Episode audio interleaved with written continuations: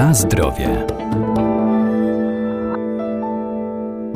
Rośliny zielarskie dzięki bogatej zawartości wielu cennych składników mają szerokie zastosowanie w medycynie ludowej czy w przemyśle kosmetycznym. Brzoza to jedno z najpiękniejszych i najpopularniejszych drzew w Polsce, a jej właściwości lecznicze znane są od wieków. Surowcem zielarskim są zarówno liście, pączki, jak i sok pozyskiwany najczęściej z pnia i gałęzi drzewa.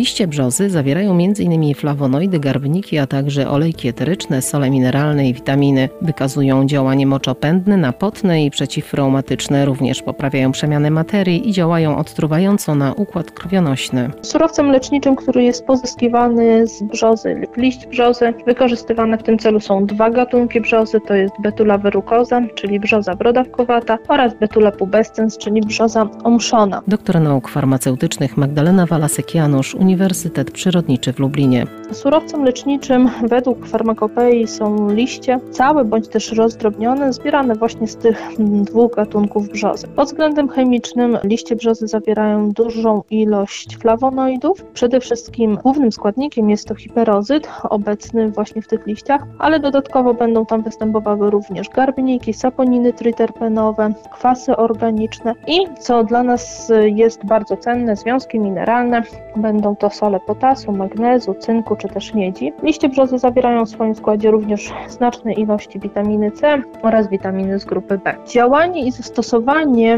brzozy to przede wszystkim jest działanie moczopędne ze względu właśnie na obecność flawonoidów, saponin czy też soli potasowych. Zalecenia do stosowania to są stany zapalne dróg moczowych, dna moczanowa, kamica nerkowa czy też różnego rodzaju schorzenia reumatoidalne. Liście brzozy są stosowane w. Tak terapii która jest bezpieczna dla nas, ponieważ nie wykazuje działania drażniącego nerek. W lecznictwie również stosowane są pączki brzozy, czyli betule gemme i one wykazują silniejsze działanie diuretyczne, moczopędne ze względu na większą zawartość olejku eterycznego.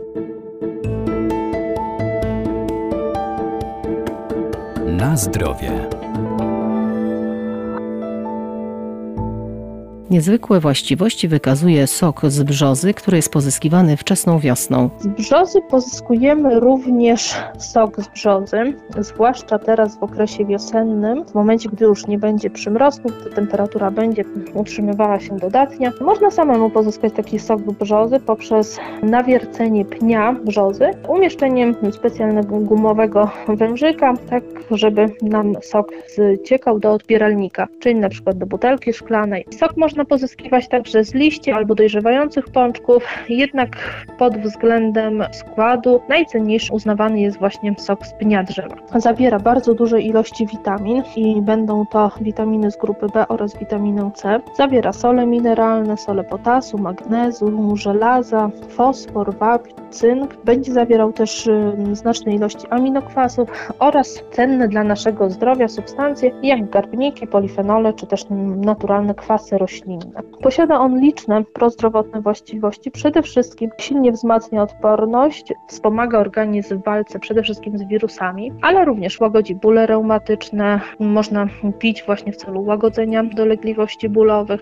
Wykazuje też działania przeciwgorączkowe, przeciwdziała anemii ze względu na znaczne ilości żelaza, wapnia, potasu i aminokwasów. Wspiera pracę układu krwionośnego. Również będzie wykazywał, tak jak liście, działanie moczopędne niweluje i zapobiega tworzeniu się złogów oraz wszelkiego rodzaju kamieni moczowych w drogach moczowych. Polecany jest również dla osób, które cierpią na dolegliwości ze strony układu pokarmowego, przede wszystkim tutaj łagodzi dolegliwości związane z wrzodami żołądka. Wspiera funkcjonowanie wątroby oraz ma takie właściwości kosmetyczne, bo będzie poprawiał stan skóry oraz włosów. Będzie nawet przyspieszał gojenie się ran. Ale sok brzozy również będzie posiadał przeciwwskazania. Przede wszystkim nie mogą go spożywać osoby, które są uczulone na pyłek brzozy, u których występuje jakakolwiek nadwrażliwość objawiająca się reakcją skórną typu wysypka czy też swędzenie. Osoby z niewydolnością układu moczowego, z niedrożnością dróg moczowych również nie mogą stosować przetworów właśnie z brzozy oraz osoby cierpiące na obrzęki powiązane ze schorzeniami serca oraz nerek.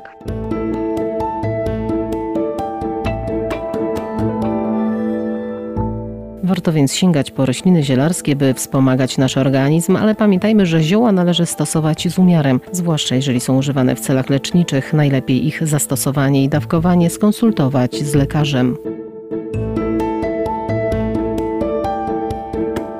Na zdrowie.